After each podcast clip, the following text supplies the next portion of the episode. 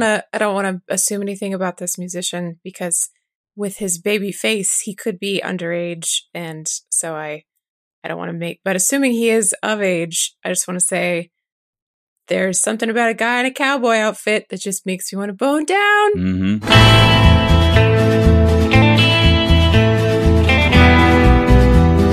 I don't know what it.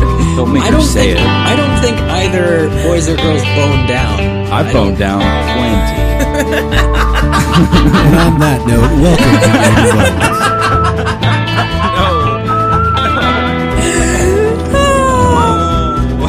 no. We we have a fair amount of boning down in the two chapters that we have to discuss today. Jaime and Tyrion, Is it boning down or is it just boning? listen, Eric, it's boning down. It's, I've never just- heard that before. I've never. Well, I'm not saying I'm skeptical. I, well, I am a little skeptical, but Eric, I didn't. we're expanding your horizons, man. Yeah, dude. Okay, that is what I look to you guys. When a to man do. loves a woman. Okay, Very much. when a man Very much. boning bone down. They go down. to the movies. Bones down on a woman. Exactly. Thank you guys for joining us today. Um, apologize for. Zach, you just really should not have shown this video. Clearly, it's gotten Kate all worked up. I know the music was sent to us by Jakob from Budapest, where I will be moving very, very soon. really? To bone down. no, You're going to bone down in Budapest. Bone down to Budapest. no, this is horrible. Today, no, it's uh, great. for for all of you listening at home that might be wondering, um, we're doing for the first time in this book ever the Dos chapters. Those That means two. chapters. Dos chapteros. That means two. You heard that one? Yeah, yeah. hmm Okay, good. I feel like dos is appropriate. It's like in the West, you know. It's like in New Mexico. That's true. Everything's a little bit more Espanol. So this Jaime chapter, I want to talk to you guys about it. I feel I have some feelings. I thought this Jaime chapter was excellent for the following reasons. Um, oh, you thought it was excellent. You- oh, you, thought it was oh, pretty good. No. yeah, I thought it was great because, because Jaime chapters tend to be about one of like three things, right? It's either Jaime thinking about fucking his sister, Mm. Jaime thinking about how cool he is at doing everything. even doing it, sister. He's probably, yeah, he probably thinks he's pretty good at boning down. Even though he's only ever had sex with one lady, it does happen to be the only lady that he's spent any significant amount of time around, which is kind of right. kind of impressive. Um, or thinking about how much uh of an ugly bitch Brienne is. like those are those are his three things Those that are he the thinks three. about. And I, Wench. the more I think about how much he calls Brienne a wench, it's just like every time he calls her a wench, I'm like, fuck off, Jaime. Because I love Brienne. I, I Mhm. do not think that she is a wench. Um, but but the fact that he even privately thinks is like, oh, the wench doesn't like to be reminded that she's a wench. Like, fucking shut up, man. When you call her a, w- nobody wants to be reminded that they're a wench. Yeah, that's, true. awful. But but what I liked about this chapter, you see Jaime being he he has several times during this chapter he strategizes and he thinks about stuff and he realizes you know what's going on in the subtext. Uh, he has the experience, this like casual, lazy Vacancy. experience where he he has uh, he knows when people are full of shit. He can assess a situation very rapidly and see like oh, they probably killed this person and there are probably bandits on the road and they're probably friends with this guy. And you, you, he doesn't even acknowledge it in his own head when he realizes it. He just like will say it out loud later and you'll be like, oh, he realized that way back in this chapter. I didn't even realize it and I'm in his head. So I, I really like how smart Jaime is in this chapter. But the thing I like most is that during the course of this chapter, he's realizing how smart Brienne is. Like he thinks of her as this Mhm. big cow of a woman who's just dumb and has a big sword and whatever. He's he's been underestimating her quite a bit, but they start coming to the same conclusions. And Jaime is a smart guy, so the fact that Brienne is agreeing with him without them having to discuss it, she's just taking the actions that he would have taken had he been in the same uh, boat, so, so to speak. Man, they were in the same boat, and the same. They were on a boat. Yep. If he were in charge of the situation, he'd be making the same decisions she is, and he's starting to really show his respect for her. Uh, and I like that. Like Here's Kate. I agree with you, but I did quote. Uh, that I did. I, I did have to save the. Uh, here's the quote where, where, as you say, he's he's gaining respect for Brienne. Here's the quote. uh, from page 154 in my book. Well, she may be ugly, but she's not entirely stupid. I, which is still like, oh, the worst. Like Jaime's That's still still like terrible. not Yeah. all the way there. He He's has not- a he's way. not. He's not. he has at a way to go Yeah. with her still, which is which is great. I mean that that though is the the setting. Like you you have to learn where they're at, and that is where they're at. He's beginning to realize.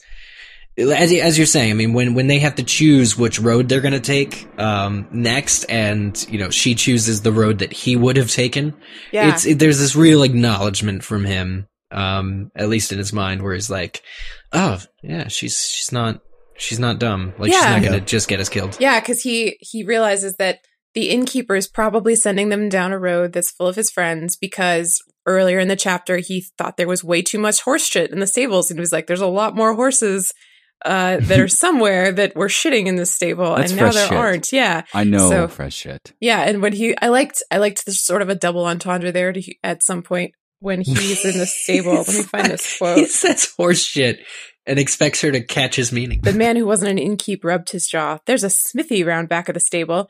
Show me, Brienne said. Yes, said Jaime, and the sooner the better. There's far too much horse shit about here for my taste. I would hate Yep. to step in it. Yeah. He gave the Mhm. wench a sharp look, wondering if she was bright enough to take his meaning, which he, I thought he was just like, this innkeeper is so fucking full of it. But I think what he actually meant was there's a lot of horse shit here and there's not a lot of horses. So we oh, should like be careful. hint, hint, nudge, nudge. exactly. Yeah, Yeah. exactly. That's cool. That's pretty like that's like third level Right. brilliant. Yeah, yeah. Yeah. Good. It's good easy to stuff. forget that we're. I mean, this is the last time we were with Jaime and Brienne. there was dead people hanging in a tree, Mhm. and uh, other people in a much larger uh, seafaring, river-faring vessel that wanted to destroy them and make them not alive anymore, or at least take them back to Riverrun, whichever worked. So when when they when they rode in to this to this air quotes inn, I I wasn't expecting anyone to be there, let alone you know a, a family that has usurped the business. But they seem to they seem to know their their their new business pretty well though. So I was I was impressed. gonna- I was impressed. I feel like there's a few professions you would just learn just in case you find yourself inhabiting like a, a broken down inn, right? Mhm. Or Mhm. with nobody there. I don't know. One of the things I liked a lot about this chapter uh, was the history, and you got a little bit of it in the very first couple paragraphs, and then you got a bit more when Jaime is uh, going through what happened that fateful day in King's Landing, and I just like how it's so interwoven into the text, right? So oh yeah. it starts out with uh, Sir Cleos when he's talking about this Inn of the Kneeling Man, and he says, It stands upon the very spot where the last king in the north knelt before Aegon the Conqueror to offer his submission. That's him on the sign, I suppose. And it goes on after that to say, Torrhen, which we know Torrhen Square was named after, had brought Mm. his power south after the fall of the two kings on the field of fire. But when he saw Aegon's dragon and the size of his host, he chose the path of wisdom and bent his frozen knees. Mm. And just the knowledge of the history that first it's Sir Cleos who's talking about this, and then it changes to Jaime, who's continuing on his story. And I know we'll talk more about what uh, Jaime had to go through. So um, awesome. yeah, it's w- with the Mad King, but uh, it's just kind of the the fact that you could be in this situation, like you said, Zach. They just came off nearly being killed, saw a bunch of people hanging from trees, Right. and now they're here trying to continue upon their quest, and yet there's still all this Westerosian history that's interwoven throughout the uh, the story. Yeah, and I and I can feel it. I can feel not only what what they were discussing regarding the actual sign of the end, but I can feel the the tension in the air. Not just because Jaime is a captive. I mean, I understand his crossness toward Brienne in a lot of ways because she's the she's the person that is taking him in chains. You know what I mean? Mhm. Like he's Yeah. not exactly on a casual friendly trip with her. So it's it's a little different. If it was maybe just another guy and Sir Cleos, or maybe just Sir Cleos, I have a feeling that Jaime would have someone to pick on either way. Uh, so I don't think it's only because she's a big cow in his eyes. I just think that makes the target a little bit easier, which again isn't very nice or fair. But I mean, they're in the middle of the War of the Five Kings. They can't even approach an inn without wondering how many people might kill them, or if they go in there, how many people are dead. So it's different. Yeah. And learning so much more of what was in Jaime's head in this chapter. And I, I never thought that we would see um, the throne room scene like we did in this chapter. So I was very, very pleasantly surprised that it came and it came without fervor and it came without warning and it was just really nice to read uh, all that happened. Yeah. It is about half the throne room scene I was expecting. I will say that. I mean, in the book, he just has more time to kind of lay it out and have it gradually be learned, you know? Right. I mean, I feel, cause he does, he, I mean, he, I guess he kills Aerys in this chapter. You see him like have that be done, but it's not quite to the level of detail. I expect it to be filled in more later, especially if he does in the books confess it to Brienne the way that, uh, he did, you know, a little later on in That's the the impression I got that there there would Yeah. be a part two or three to that. Yeah, but it's it's definitely awesome to see, and I mean, just the idea, this concept that the innkeeper, in air quotes, the innkeeper, um, told them which direction or which road would be better, and that they couldn't go by water, etc. Just this notion that he could be setting up for a trap, or more than likely is setting them up for a trap based on the horses and all that stuff, is pretty like fascinating to me because in this day and age, you just don't expect to be misled. By, like you stop at a gas station, you ask for directions. They're not going to like, you know, you fill up your car. They're not going to tell you to take like the wrong road so that you just see that you get ambushed by like friends of theirs.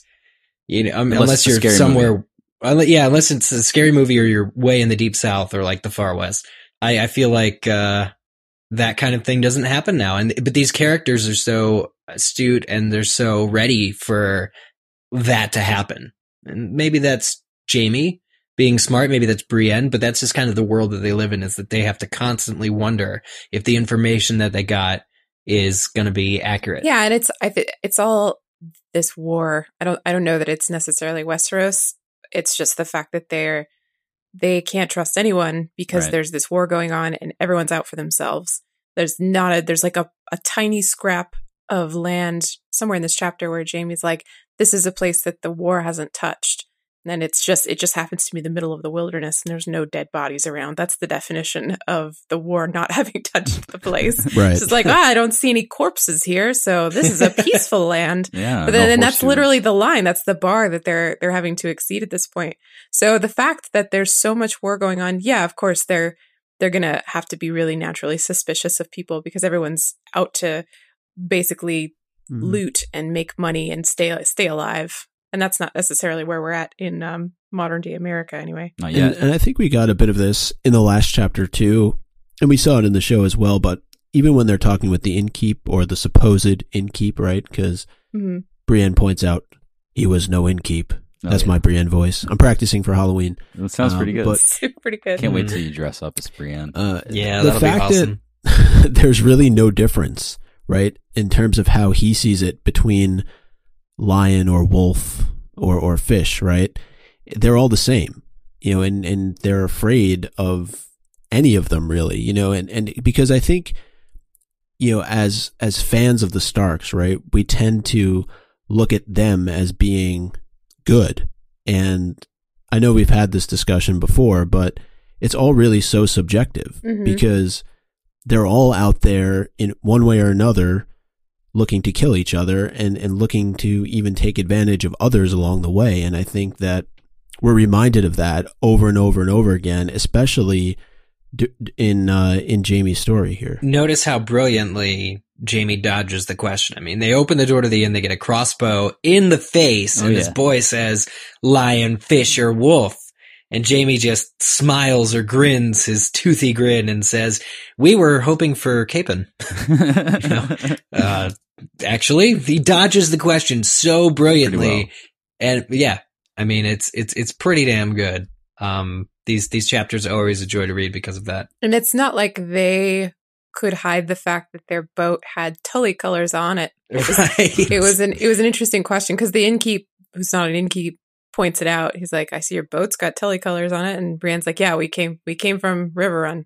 Like Mhm. that's they can see with their own eyes the most likely affiliation of these people, but they still ask the question. It's lucky that uh, oh they could have killed somebody though. Here's the good thing is because if that doesn't work out in their favor, if whoever hates the Tullys is like guarding this inn, they could just say, "Oh, we killed some Tully men," you know, and and took their boat. yeah, Like That's that's, kind of how that works in such a cool way. So I think though it's a good thing that the Tullys at least to me seem like the the Goldilocks of the houses. You know, like they're just I, right. I Like, would think it'd be somewhat dangerous to still be going down the river on a boat with the Tully sigil on it, especially as you move closer and closer to King's Landing in areas where Yeah. It's been known that the mountain and others are, are raping and pillaging. yeah, that's a fair point. I mean, should they have stripped the paint from their sails or gotten new Mhm. sails? No, I I, it doesn't matter now. I mean, they're not using the boat. Yeah, anymore. yeah, the boat's gone, right? But Listen, they got horse steak, they got stale oat cakes, hard bread, they got onions cooked in, in horse steak grease. I mean, you can't ask for much. I can't more, wait till I get the they Game of Thrones right. cookbook for Christmas. I'm literally holding it right now. Oh, really? Do they have stale stale oat bread in the uh, Game of Thrones cookbook? Is it don't like know. bake oat bread, break bake oat bread, wait three weeks in open air, Yeah, and you get what what Jaime was having? just thumb through it and see. Did you uh did you guys pick up also in the there's one part where uh, Jaime says that Brienne reminds him of Tyrion. Yes. Yeah. Which is a pretty high compliment. Very high compliment. Yeah. I mean, in Jaime's eyes, especially because I mean, we know how he feels about not only his brother but also Tyrion as an individual, and uh, I think that in this case, what he was sort of sneering about, uh, if we could squeeze the good connotation out of it, which is much more pleasant to talk about. Uh, I think that he's saying that she is not comfortable in her own skin in a way that Tyrion is, you know, unfortunately this. In her mind, she's unfortunately this and, and would rather be this, and maybe he would rather be this. I'm being vague, but I think I think we all understand uh, where this is leading. They are good people that are sort of being I don't want to say punished, but are definitely not being treated as good as other people because of what they are. And they've both decided to say screw it and not let that slow them down. So that's cool. There's this wonderful flashback for Jaime when he's remembering why he joined the King's Guard in the first place. Because Mhm. they, they mentioned several times during the chapter that he was the youngest King's Guard to ever take the, the cloak. Um, he was 15 when he said his vows, which is crazy Yes. when you Yeah. think about it. A 15 year old kid getting sworn to be one of the most elite protectors Oh, in yeah. the land. But the reason that he did it was because Cersei convinced him with her womanly ways uh, to to give up on his Bone down on him. to bone down. Yeah, she was. he came to visit her, and and he he was like, "Hey, what's up? How are you doing?" She's like, "You should come here and live in King's Landing because I'm stuck here having to find suitors, and I don't want to be here by myself because there's nobody to bone me." yeah. And he's like, "Well." I uh, kind of am the heir to Casterly Rock, so I think I'm gonna go. She's like, no, because then you could you could take the the white, and then you could just be next to me forever, and we could bone all the time. And he was like, hmm. And she's like, let me convince you later. And then they meet up and have sex all night long. And he wakes up and he's like, this is a great idea. I'm 15. Yeah. yeah, so he joins uh, the King's Guard, and Tywin is so pissed off that he immediately resigns being the hand of the king right. and- and just goes back to Castle Rock and brings Cersei with him. And Jaime's Yeah. like, what? Think about I'm like, now. Cersei had a great line. Is it a rock you want or me? Which should not be overlooked because I think that's pretty brilliant. But uh, the fact that Tywin foils their plans again raises the question for me of like how much does Tywin know? Tywin knows. I mean, I don't think Tywin is a stupid man by any stretch, and I I, I liked how the TV show painted it such that he was blinded by his family honor in, in Mm. thinking that there's no way that this could be possible. He was in but I also know I that for as good as Tywin was in battle, he was an even better tactician, and I there's no way with the amount of people that he had feeding him information that he didn't know that this was going on. Mhm. Mm. That's my personal belief. And then this is Jaime's life from then on. And Tywin gives him shit later on in life. He's like, well, you're, I, I, you're not going to be the heir to Casterly Rock. So like, you know, you're kind of not even my son. And Well- so like it's, it's, it's kind of fucked up that, that Jaime did this because he wanted, he was so in love with his sister, uh, that he wanted to be, just be near her. But the alternate option was Lysa Arryn. I mean, yeah, Yeah. he really But- dodged a yeah, bullet I mean, there. he did But dodge she was bullet. actually not she was bad hot. looking. She was hot back Yeah. then. She yeah, was. She was pretty good looking. She was she was right up there with Kat. They were both young and attractive. So it was not for dread of Lysa Arryn that he did this. It was Mhm. definitely because he was he was pretty sweet on on Cersei and he didn't want to be without her. yeah. But that's why he made the decision to be without husband or lands, without husband or Mm. wife or husband, you know, or any um, of it. without spouse or lands or titles. Just he gave up an entire future, children, everything else that he should have been entitled to because he wanted to continue sleeping with his sister. That's how powerful her vagina is. Wow, Like it's amazing. That's a good spare purse, I'd have to say. Yeah. That's coming in the next chapter. oh man, oh man. How about also, um, you know, in, in talking a, a little bit about the history of Westeros, this this is more backstory than anything else, and it was not something that I remembered. But um, as Jaime is recounting everything that's going on, we learn how Sir Ilyn Payne lost his tongue, Yeah. basically by saying Right. Tywin's the man, Aerys. he rules the Seven Kingdoms, not you. I don't know if he said it to Aerys. It sounded like he was more like saying it in a pub. He was like, "Yeah, you know what? Who actually rules is the king's hand." Gosh, So you Sir gotta be careful. Sir Ilyn Where do you tongue say those things? torn out just for boasting that it was the hand who truly ruled the Seven Kingdoms. Doesn't it suck to not have free speech, guys? Well, I mean, I think Aerys was just crazy. I think there's because there's that that saying in the first book where they're like the the king eats and the hand takes the shit. So I think that's that's a saying now that's saying like, well, the the hand actually deals with all of the the serious business, uh, Yeah. and the king just gets to piss off and have fun. So it's Ah. not it's not an uncommon way of thinking apparently, and it has passed down through the generations of of kings that we've seen in in the Seven Kingdoms. It's just that Aerys was nuts, so he he took Mm. a rather severe approach. Do you guys think that Tywin really left just because Jaime and Cersei went behind his back and submitted him and he was accepted and all of that great gallantry? Do you think he was that pissed off? No, I think he was pissed off that his chosen son, his golden, handsome son, was not going to be the one to inherit Casterly Rock and give him son, uh, grandsons. Right. I think Yeah, I think that's I what made him angry. That's that's his whole thing, right? Is Tywin's obsession with family. I don't think it had anything to do necessarily with Jaime and Cersei sleeping together. Certainly not directly.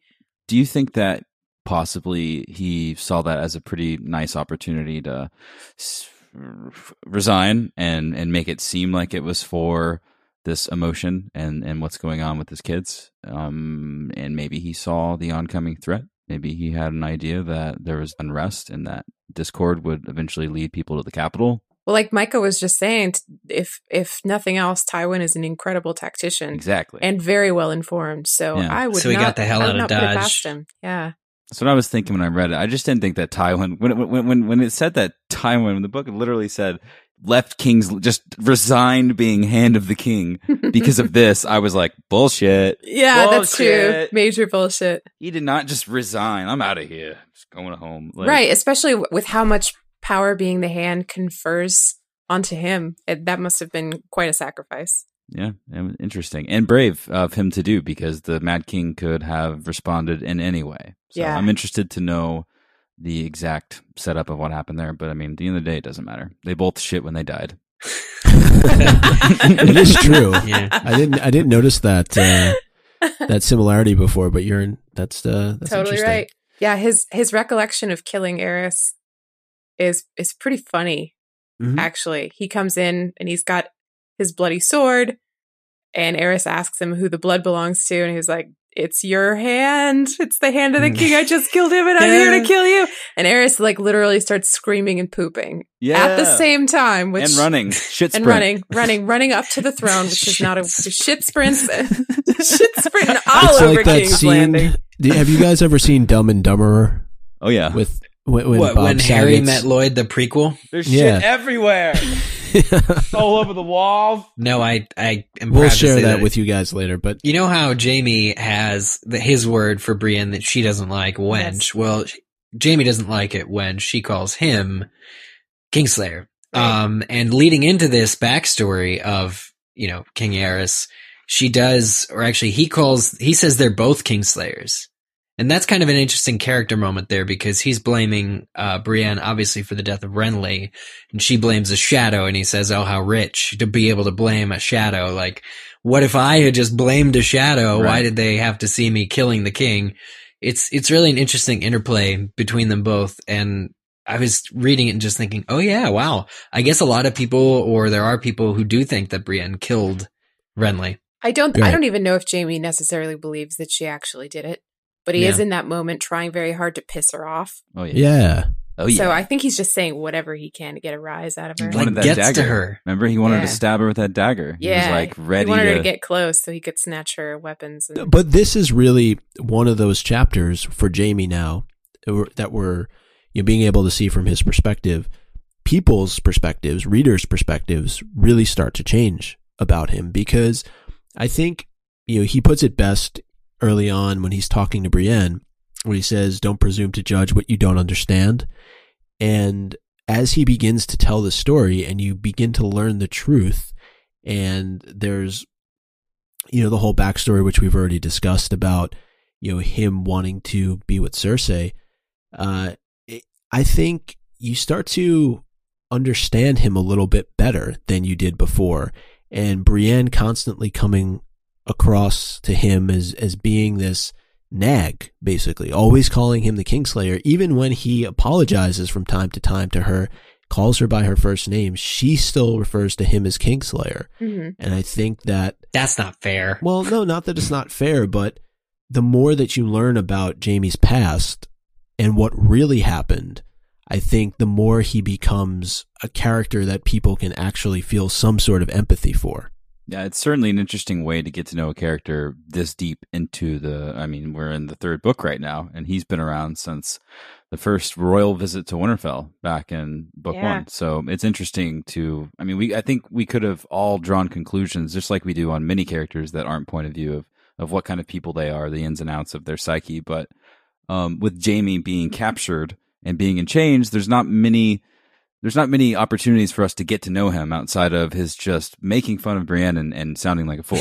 So Yeah. this was a really great way that that George integrated things that we care about, but also uh, a way for us to get to know this character in such a really strong way. So that that was just really brilliant. I thought weaving it in with things like mentioning Ned Stark, you know, walking into the throne room, things like that. I just Yeah. I just I think it was just um, a really smart way to make Jaime change for so many of us. And I'm sure that Jaime had killed before he got to the throne room. I mean, you know, years and years of training and that's all that. But he does say that he has this remarkable insight. A king should die harder than this. Oh yeah. Um, because he remarks that killing Aerys was easy. It was a single slash across the throat. He was dead. He was already lost all of his dignity, you know, running around, shit staining everything. So it's just an interesting insight because in the moments immediately after Aerys's death, the just seeing step by step what goes through Jaime's mind and, and his actions, um, Roland Crakehall comes in and, and says, who, you know, should we proclaim a new king? What's, what's going on? And Jaime doesn't actually tell them because there's a choice. He can just say, "Oh yeah, so and so is the new king." He he doesn't actually tell them. He says, "Proclaim who you like. Proclaim who you bloody well like." He told Crakehall, but then he has that moment where he sits the Iron Throne anyway. So he ba- like he want, and that's of course when Ned.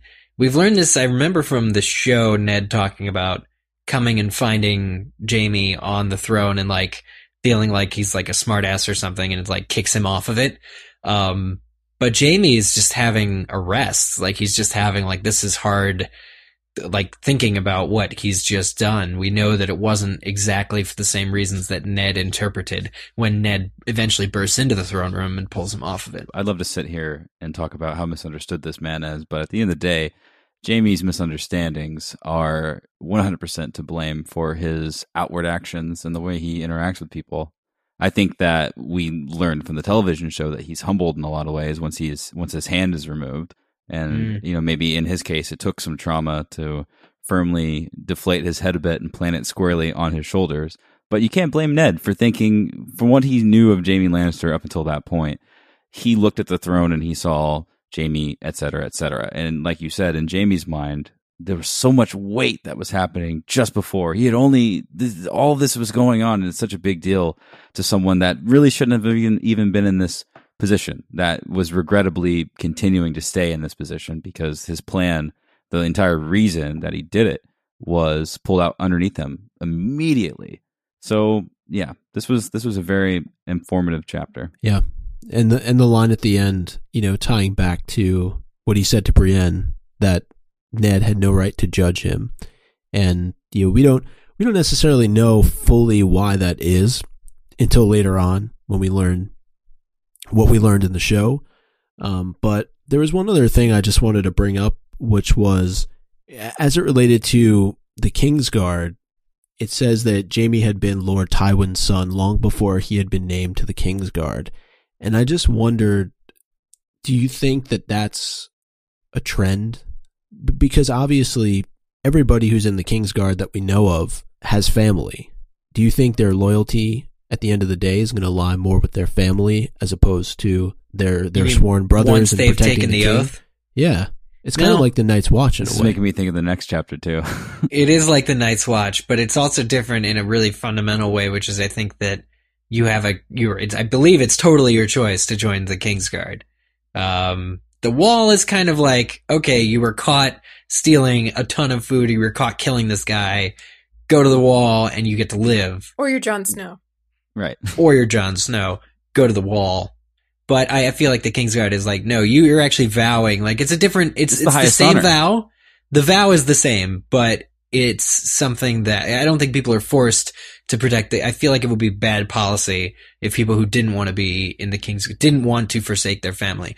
With Jaime, it's like, cause he's, he's kind of, I don't know if he's holier than thou, but like he went into it for like, he was, Jaime was able to go into the Kingsguard for selfish reasons which which is like it's it's like a selfless job position but he was able to do it so that he could stay in the in the city obviously um so that that's why i think and ultimately because he went into it for romance which is not something anybody else really does in the kingsguard Mm. um that's why he was able to side more with his family at the end of the day well, how do we do this? How do we go? Oh, Jaime, how do we go to your brother now? I guess that's how we do it. Yeah. Make sure you say it in that accent. I was just, I was just from thinking. one lannister to the other Oh. What a what a what a weekend. We uh we partied on Tarth. brother to brother. Brother. Bone down. brothers We had, yeah, this is the bone down chapter. Oh god, guys. This- there was some uncomfortable bone down. when did this happen, right? I mean, Yeah. there's been and I'm not scared of of love making. By all means, listen to our bonus episode this month that'll be coming out next week. oh my. Right? Remember that stuff? Yeah. But there was it was it was a big graphic, right? Yeah. There's a there's a lot of stiffening. Excessive. it's Excessive Varys's bed it's Varys's bed is Yeah. like rock right so stiff Yeah. Well, yeah, that's one of the stiff things that's in this chapter. I don't have a lot to say about this chapter, except that Varys is interesting. He's such an interesting character. He's quite different in this chapter from the portrayal of Varys that we see on the show. He's uh like when the this chapter begins, just read it. Do it. I'm gonna do it. The eunuch was humming tunelessly to himself as he came through the door, dressed in flowing robes of peach-colored silk and smelling of lemons. Mm. When he Hmm. when he saw Tyrion seated by the hearth, he stopped and grew very still. My lord Tyrion came out in a squeak, punctuated by a nervous giggle. That whole sentence, that right that's not the Varys that I know. He's surprised clearly by Tyrion, but it's like, my lord Tyrion. that's not the Varys. It's like this goofy dude. It's like Um, Pee Wee Right. Herman or something. The rest, of the rest of the Sorta, of the yeah. Varys exchange in this is pretty good. I guess in the show it's more snake oil salesman, right? Like, oh, my Lord is. Tyrion, Exactly. how's it going? he would be like taken aback, but there probably would be no nervous giggling.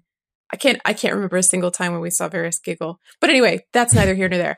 Varys is interesting in this chapter because he is clearly giving Tyrion as much information as Tyrion is giving to him, which is, I think, an, uh, a strange position for Varys to put himself in, considering Tyrion is not Cool. anybody Anymore. Yeah, yeah, he's not. He's not Mhm. going to be passing any laws or or getting a lot of information that that uh, Varys would find useful. But it's some kind of loyalty or friendship, I suppose, that Varys feels that he has with Tyrion, or he has faith that Tyrion's power will be restored at some point. Or he's really spying for Tywin. He's really spying hard for Tywin. spy hard. He's getting uh this info from Tyrion, I'm sure, that the stuff about Shae still being somebody that he wants to hook up with. Like that's not a great thing for Varys to know.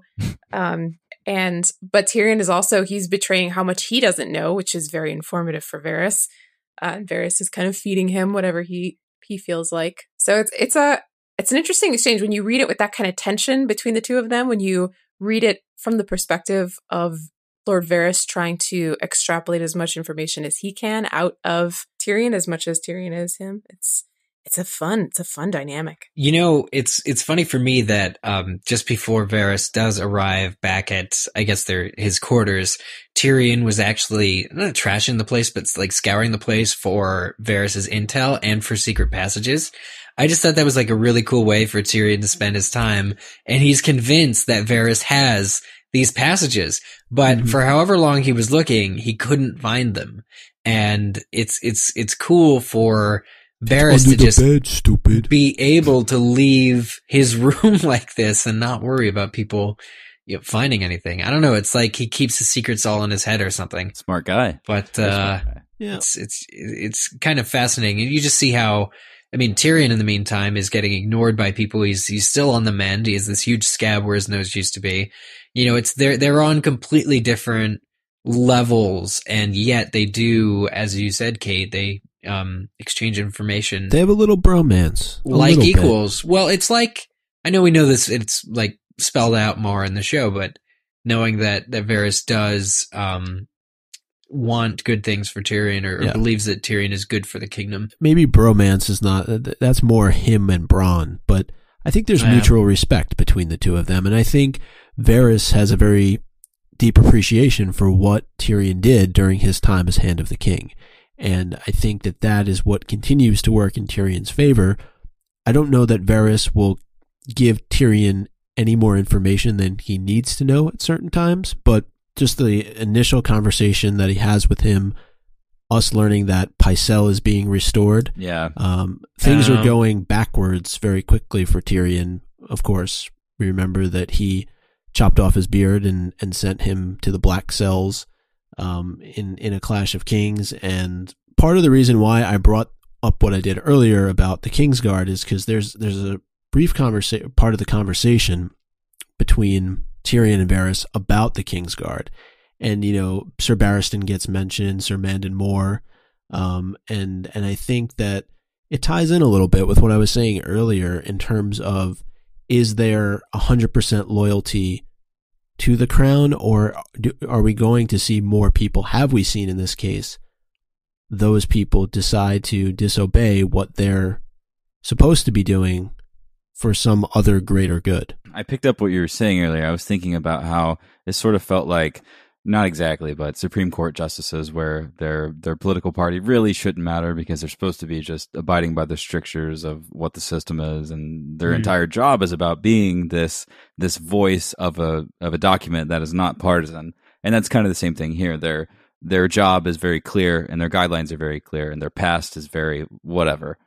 But um, in this case, we've got Barristan making a comment about someone, Sir Mandon Moore, that did not have anyone or anything around him at the Capitol that would allow him to be attached to anything. And the only guess here was possibly did he have a strong allegiance to where he was from? And in this case, Varys is basically just trying to give Tyrion a few more options in his chase for who set the person upon him during the battle to kill him. Right.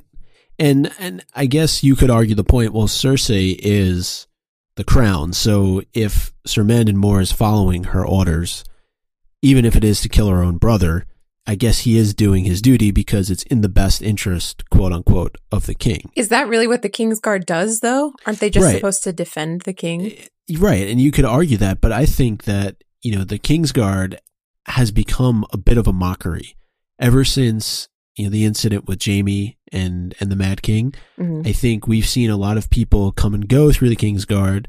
The Hound is another example, and those that will join the King's Guard moving forward as vacancies become available. Right. Uh, you know, they're they're not these proud knights. They're these kind of I wouldn't even want to taint the term hedge knight by but but they're just they're not of the same caliber. They're not of the same quality. They don't have that same integrity. They may have skills, but yeah, their integrity is just. I think it has a lot to do with who's who's king at the moment. Honestly. yeah. Yeah, they have skills, but Cersei's purse is paying the bills. Hmm. Well, and we see it Which with one? the yeah, we see it with the reappointment of Pycelle to the council is that uh, they don't want the the other guy from Highgarden um, to do it, and it's fa- in fact Tywin um, more so than Cersei, Varys tells uh, Tyrion that Tywin quickly corrected the issue because they want so they they want more Lannister men. Uh, to, to, they want people who are loyal to them, and none of these damn enough of these Tyrells and enough of these Highgardens and enough of these people who aren't Lannister in the court and things. So I think that following Blackwater too, where everybody who performed well gets a knightship and a lordship and this that the other thing. Like they they're just beginning to staff it because they're feeling a little caged in. They're feeling a little vulnerable. So they're staffing the Kingsguard with people who are not necessarily the I don't know the best in battle or the most prestigious, as Micah was saying, but just people who they know they can count on. And then you've got the kettle blacks and a particular kettle black. How cool is that? Varys is like, you know, they're following you and reporting back, right? Yeah. And Tyrion was like, I just saw them today. What? We had a drink outside. They were like, yeah. Hey, how you healing up, buddy? What the hell? I thought they were just nice guys. Yeah, they're not. They're not. just nice guys. They were just. Yeah, one bros. of them is really trying to bang your sister. Probably all three of them, but one of them definitely thinks he has a chance to bang your sister, and that's the guy you got to look out for. Oh man, right? Yes. And we've got the Knight of Flowers too, who's now Kingsguard. Well, he's pretty good. What were you yeah, going to say, Kate? uh, he asks, we've been making references to this, so I just wanted to read the quote, but he asks Varys, Tyrion asks Varys if he might be able to buy back the Kettle Black's loyalty. and Varys says a few things, and then he says, You can match the queen coin for coin, I have no doubt, but she has a second purse that is quite inexhaustible. the purse is her vagina. Oh, yes. Yeah. Uh, which is like, she uses that thing a lot. I, mean, maybe that's just the that's the way it is in in Game of Thrones, and and you know, sex is something that's a, that's definitely a currency. Um, but Cersei, especially, she has she has used at least the the whisper of sex to get her way in a lot of different areas, even in these last two chapters. We can't go two chapters, two chapters in a row where we're hearing about Cersei flinging her cat at people. Yeah, get out of here. Wow. Sir Pounce, come back. No. Cersei's name for her vagina is Sir Pounce. wow. That's more of a command, not even a name. Sir Pounce. Yeah. Sir.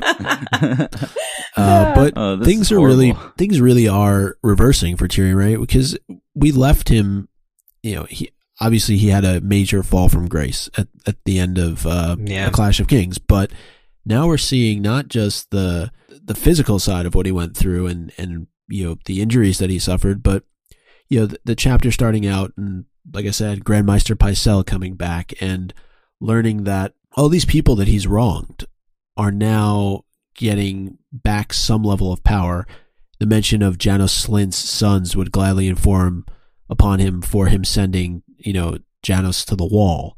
Um, you know, the Baelish has friends in half the brothels that would that would spy on him and that even Varys, you know, has to report on him in some way to Tywin. Right. Um, and that's not even counting Cersei's um, spies, the Kettle Blacks, and and who knows who else. So Tyrion is re- really just, I mean, he's in a tough spot. Yeah, and this brings me, Micah, to uh, a, a thought that I had while reading this, and I understand that he is fresh from a lot of trauma, but with all of these things we've just discussed, the next thing you may be wondering what could possibly happen now that Tyrion has learned so much more and, and that they've exchanged this conversation.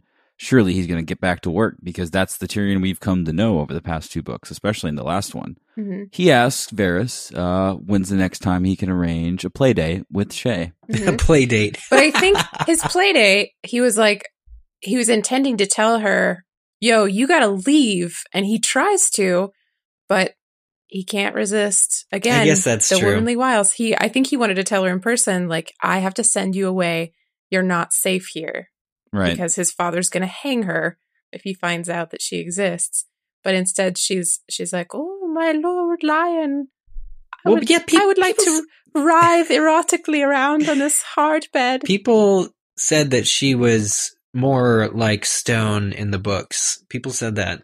Um, but I don't see it. I feel like even in the book, you get it packs an emotional wallop where she, you she you feel like she really likes him a lot. Oh, that's exactly the opposite of what I felt. I just feel like I see through her completely, and I'm just Oh, like, really? She- I'm her just disappointed at him the whole time. She just wants to be in King's on, Landing. buddy. She wants to be in King's Landing and she so wants obvious, to wear yeah. fancy dresses and cool jewelry. Can you get my gold and yeah, jewels that's like back? a, literally now the, first war's thing she asks him. Oh, I've Yeah. fallen for it, guys. I've She's fallen for the materialistic. women, womanly wiles. Jeez, Yeah. buddy. Jeez. So you're saying it's obvious in the book then, in this chapter? I was mad at Tyrion because of how just blaringly, painfully obvious it was. Nobody's being nice to him though. Put put yourself in that situation. Your face is all fucked up. Everybody mistrusts you. Some people just straight up want to kill you. And there's No, a yeah. pretty lady who is gonna like suck your dick and tell you that you're awesome. Like of and course, and call you a giant, my giant of Lannister. Yeah. I understand She all says. of that, but it goes back to my point before. Like I just I, feel I- for I him, get you know? that he's got lots coming to him due to what he's been through, and we, uh, you know, he deserves a certain amount of sympathy. But at the same time, he was playing with fire. He was the hand of the king last time, and he made some ballsy decisions, and he also helped save the kingdom and his entire Mhm. family. So there's that. Mhm. But Yep. but now is not the time. I mean, I understand uh, absolutely about sending Shae off and him needing a face to face for that, but uh, I felt like the way he set this up was he, he said, I want to see her one last time before I tell her to leave. So I, I, Mhm. guess- I guess it all just kind of conveniently worked out, but uh, he should know better. And I, I just think that the Tyrion we've come to know, especially with his history and what he's been through already, should probably be a little bit more vigilant when it comes to his relationships with prostitutes. Yeah. Well, if there's one thing that we know, it's that Tyrion isn't terribly careful when it comes to matters of the heart. Yeah. he's he's had a little bit of a history with with prostitutes and falling for them for some reason. That's just his thing. So he's less guarded around Shae than he should be. Um, I don't think he takes his father terribly seriously, or maybe he does and he tries to send her away, but then he's like, ah, my father can't actually do anything to her or whatever. I don't know. It's he's he's all messed up in the head. He's probably got a concussion. We don't know. Can't smell anything anymore. so Yeah.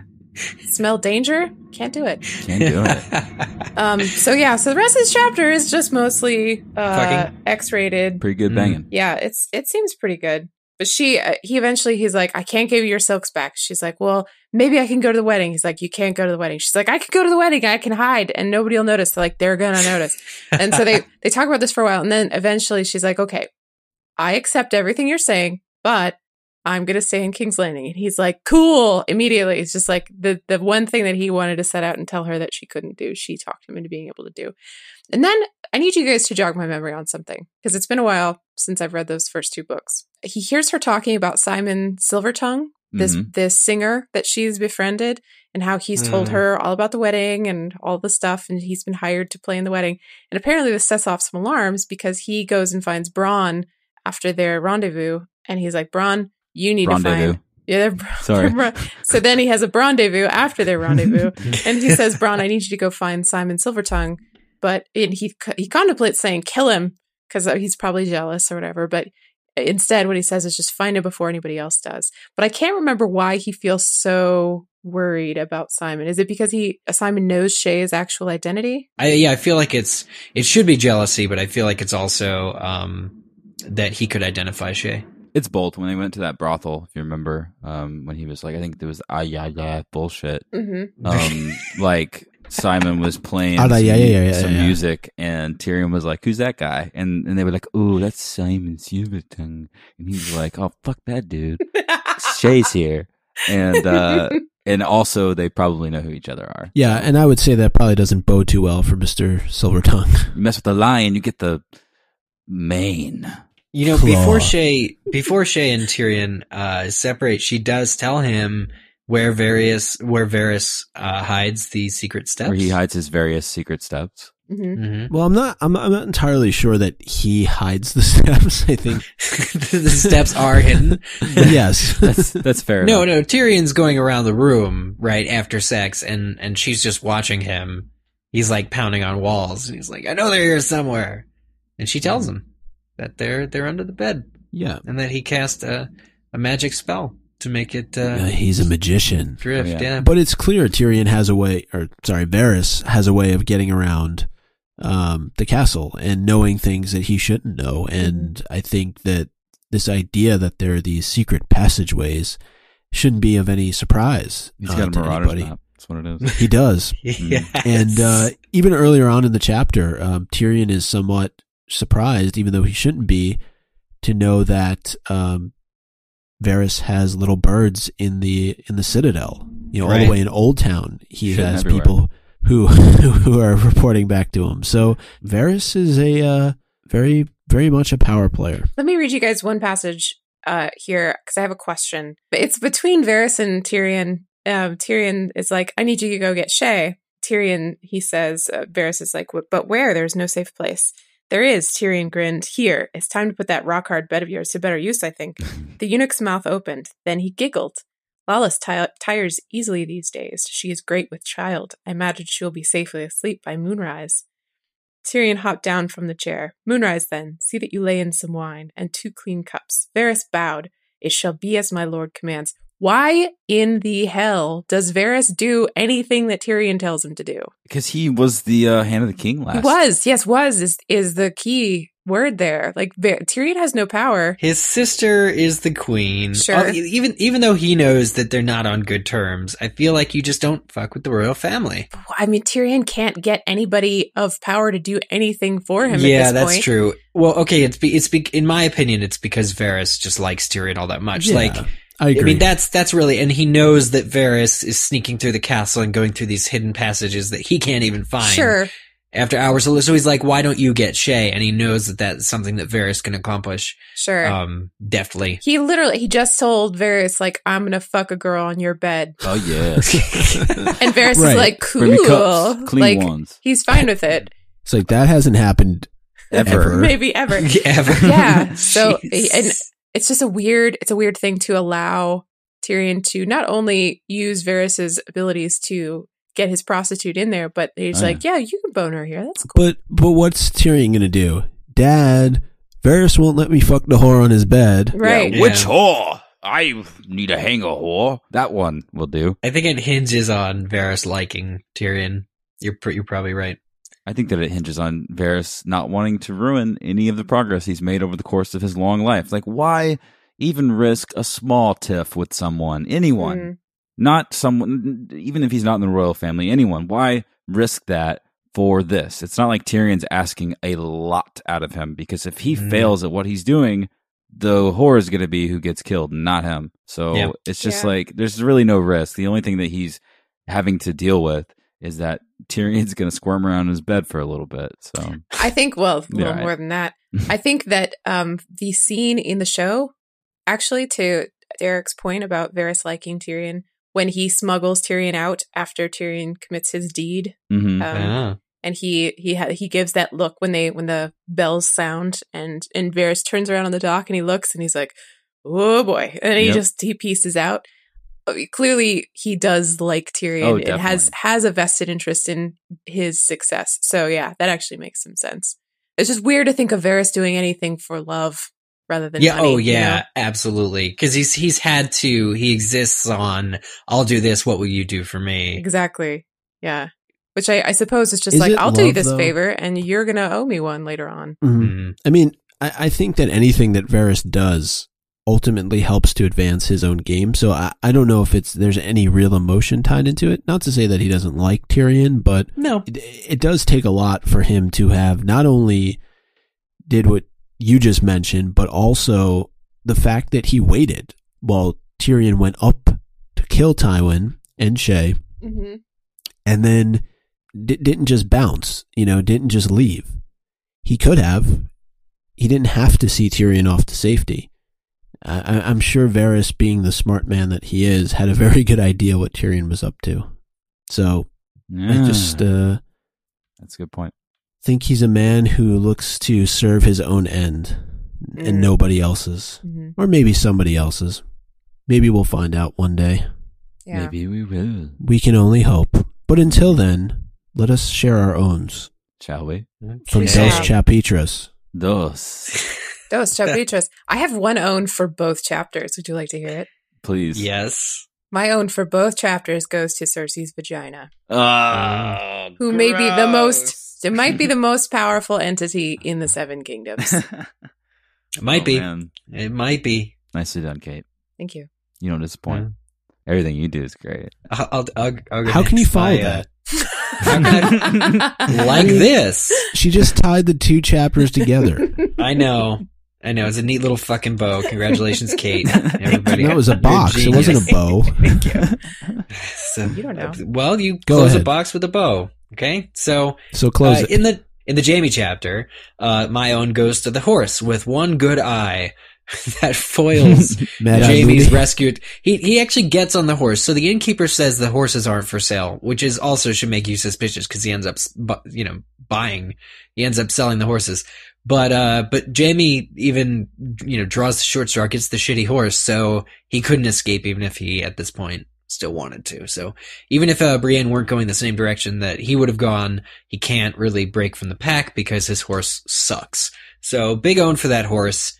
And then Tyrion has been owned one too many times, apparently, by doves that are baked into cakes. Apparently, this is a Mhm. thing. Oh yeah. and they Tyrion over him.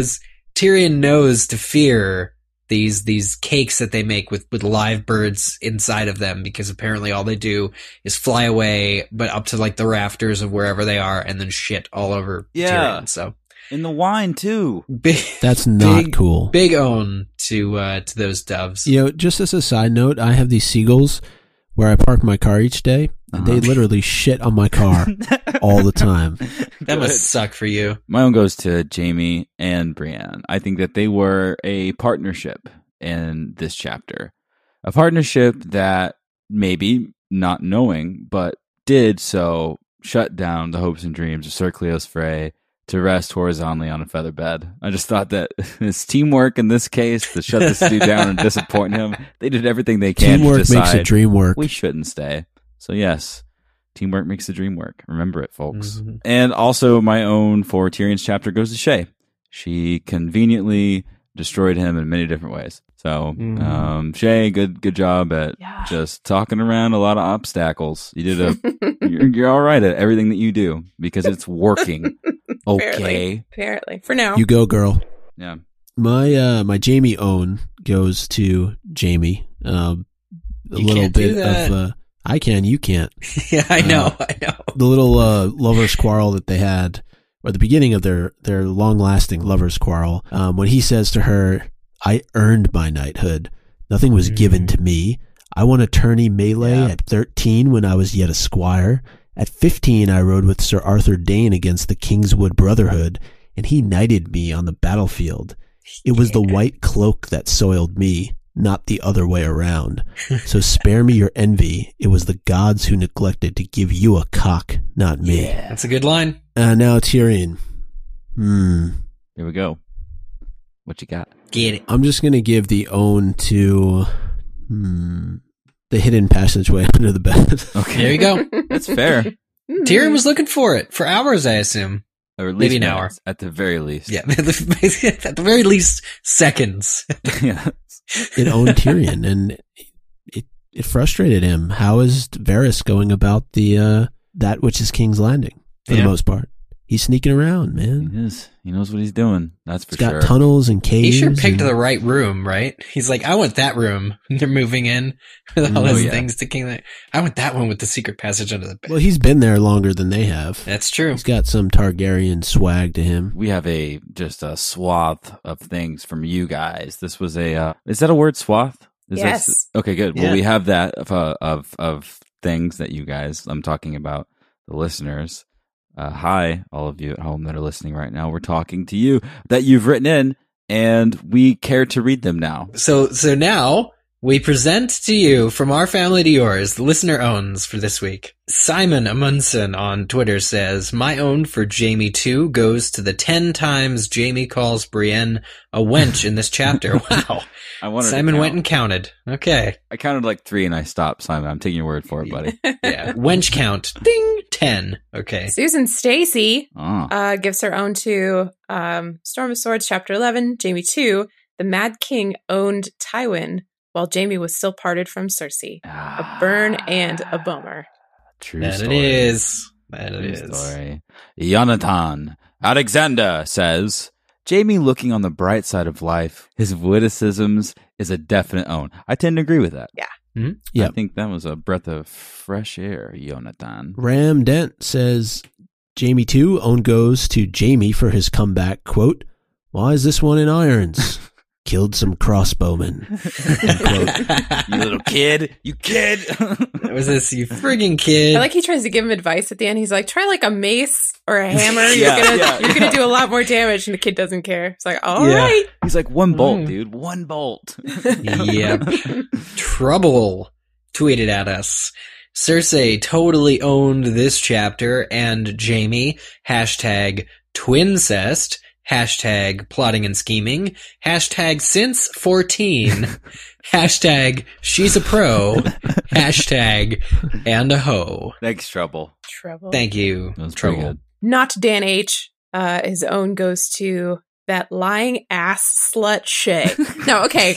Do you think do you do you, that lying ass slut Shae or oh, God. like is he calling her an ass slut? I don't know. Mm. That lying ass. Oh, I get it. Lying ass. Lying Oh, ass is it. one concept. That lying ass hyphenated. Slut. this is why the hyphen exists Not- in English. Not Dan H says goes to that lying ass slut Shae. Hashtag B. Hashtag grudgingly. Yeah, I you gotta if you B- gotta censor that one. The just B. That's a B. He gives, Thanks, Dan. gives it a B. Oh, now I get it. Now Not that Dan. it's an abbreviation. Okay. This one's from Iden. He says, Own for the innkeep who isn't an innkeep for robbing the wench blind but still directing his counsel at her, not Jaime or Cleos.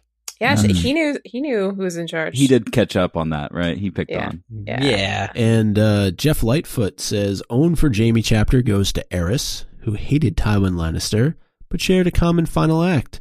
Dropping a deuce. Yes! Yes. this is the teacher. this is the, the teacher. social studies chair. the social This is- studies teacher. Yeah. Yes. Yeah, you're Jeff a good- Lightfoot. You're a good man, Jeff. Yeah. Continue to exist. We'll be happy. Uh, and then we have some from Facebook. Oh yeah, oh yeah. Such as Mike Burns. This is that line again, guys. Kid with a crossbow. Why is that one in irons? Jaime. Killed a crossbowman. Jaime owns left and right, even in shackles. He does. Yes, he does, Mike Burns. Thank you for saying that. Feel For like now, left us left and right. Oh, left and right. Oh, yeah. Mm. Rachel Jenkins says Jaime owned Robert's rebellion. This is a really Ooh. good point. yeah. Robert He did, did kill Rhaegar, so that's that. Maybe maybe that's Robert's rebellion to him. It's just like, well, he was mad at Rhaegar, so he's going to kill Rhaegar. Yeah. uh, so he might have he might have owned that. But Jaime did kill the king and get Robert of an empty throne to sit on. So it's a good point, warm. Rachel Jenkins. Huh. Thanks, Yeah. Rachel. This one's from Teresa Kresge. She says, Tyrion always gets my own. Uh, okay, so yeah, he he did do a little owning in this That was chapter. easy. I'm trying to catch up to your chapter and podcast, full time student, mom, blah blah blah. Teresa, thank you. Thank you. Keep, keep fighting the good you. fight, Yeah, Teresa. right. When you hear this episode in six months, uh, Yeah, just know that we liked your own. yeah. Yeah. Say hi to us because hopefully we're you know in six months. It's just yeah, just say hello. Joey Warnell writes in to say, My own has to go to Mugglecast. Uh, still What? getting shout outs from Matthew Berry at the Fantasy Football Podcast in the uh, 06010. It's a zip, Zip code. code. hmm Now let's get them to shout out the Goo Podcast next. Micah, All right. who who uh who's Matthew Berry? That is the question, isn't it? Oh, I guess he's on he's on the fantasy football podcast, right? Okay, cool. Ah, okay. This yeah, is cool. I, I do remember uh, a couple of years ago. Um, I'm sure he had very nice things to say about uh, about Mugglecast. I think it goes back to when um, we beat them out for a podcast award, or we were Yeah. something to that effect. Uh, but um, yeah, he works for What are you up to, Kate? Fantasy Football Podcast. Just hanging out. so we here at Game of Owns um, are big NFL fans, and we have uh, We are. football teams that we're fans of, and we play fantasy football. At least I do. I don't. So uh, yeah, have us on the show one time. We'd love to uh, hear what you got to say. Simon Admonson via email says, My own of the chapter goes to Varys, peach robes, and lemon perfume. Ah, you know that smell. It sounds like it smells so good. That's what I'm wearing right now. Mmm. Jacko from Budapest says, My own for the next Jaime chapter goes to Brienne for trusting her instinct and picking the path less traveled by, at least when it comes to outlaws. Hmm. That's Good very own. accurate. Solilani says, Own goes to Varys. Not only does he prove to be the ultimate wingman to Tyrion, but he had Mhm. little birds in the freaking citadel during a conclave. That's The like having your own spies in the Vatican while they are choosing a new pope. Impressive. Cheers. That's a good point. Yeah, Great point. Very good. I like that. Plus, he is a very good wingman. I mean, he, she was brought literally to his house. It's like not only did he help out, but he's my house, Yeah. and I'll sneak and pass. He gave them a place, Yeah. and yep, hmm yeah, absolutely, Not even Astute. like the Ottoman. He said, "Yeah, you can use my bed."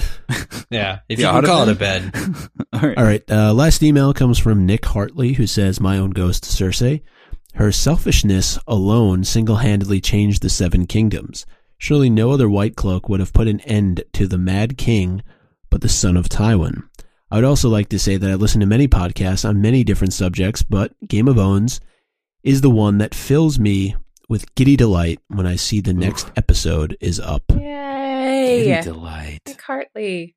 Kitty delight. Nick Hartley does not so. Uh, he says, uh, P.S. Please tell Kate to never stop laughing. The sheer joy in it is infectious. I couldn't if I wanted to, Nick Like- Hartley. Don't worry. well, I'm convinced. This has been fun. This has been a this has been a good time. We have fun. We have we have we were laughs. with the brothers, the brothers, guys. Uh, yeah. What's the brothers? Our next chapter is Arya, which I'm really excited about. Yeah. She's, uh, Yeah, Arya excited too? Ari- that she just howls. I'm sure it's all. She does. But it's important that she has that connection because It is important. It could be, play a part later on in the uh, That's series. true. Maybe. So you True. listening at home, know. you know what to do. Write into us. Say hello. Keep listening. Tell your friends. All the cool stuff. We're all here together, uh, Mhm. sort of virtually connected, and and that's basically the same bond that we have with you guys, except uh, we're talking to each other. So yeah, figure that Yeah. one out. Mhm. Twitter.com slash Game of Bones, Facebook.com slash Game of Bones are some sites to go to. Yeah. For great times. Email us. Contact at gameofbones.com. if you're interested in catching our second chapter of whatever it is that we end up calling it, head on over to patreon.com slash goo slash goo. Nice. Good. Consider donating and joining uh, our cause and becoming a Mhm. bannerman and thinking about, you know, vanquishing evil one buck at a time. It's Mhm. true. Well, we like want to that one? thank. We now we now have broken the 100 patrons mark. We want to thank everybody for their uh, kind kindness and support. I saw somebody tweeted us saying that they were the hundredth. It's like Rusted Box Records was the the Was it? hundredth. Yeah, that that Twitter account was the hundredth Patreon Patreoner Patreonator. Rusted Box Records. Thank you. Cool beans. Thank you, number hundred. And uh, there is uh, one other way that you can get in touch with us and uh, basically do what Nick did towards the end of that email, uh, which is leave us a review. It is now the month of October, so nothing less than five stars is acceptable on iTunes. And uh, I just have one here I want to read because I think it's pretty good. It is five stars, of course. And Ah, of uh, course. Of course. very creatively, the title is "Hey, listen." Zach will get that reference. I think got will too.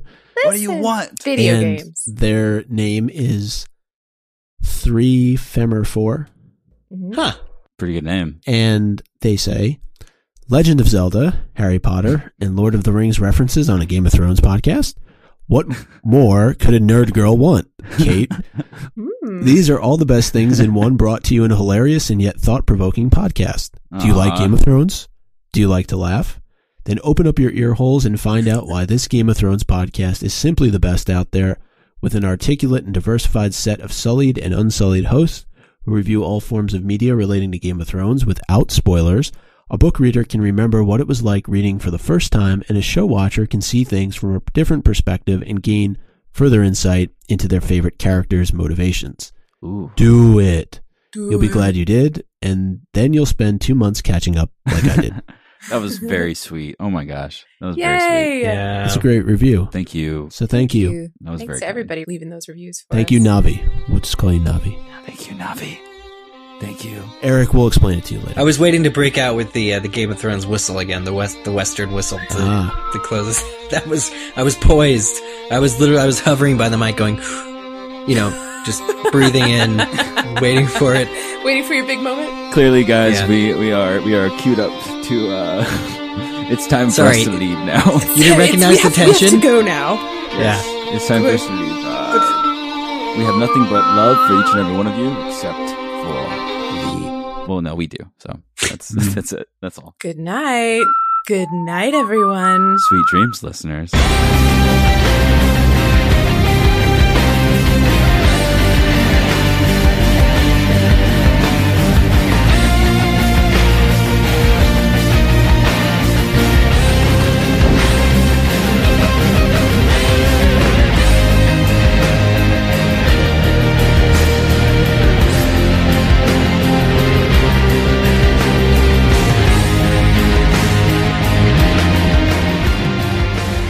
We should do that thing where we say our names. I'm Kate. I did, I'm. I did it. Thank you, Kate. Bless your heart. Should we do that? I'm? Eric. I just did it. I can't be the only one. You can't be like, I'm Kate, and then play the fucking exit music. Everybody's got to say it now. Okay. Um, Micah, you cool with that? yeah. I'm Zach. I'm Zach. Uh, Micah. Good I'm Eric. Good night. I'd go to Rangers. Oh boy. Goldar, magic wand, make my monster grow. Rita,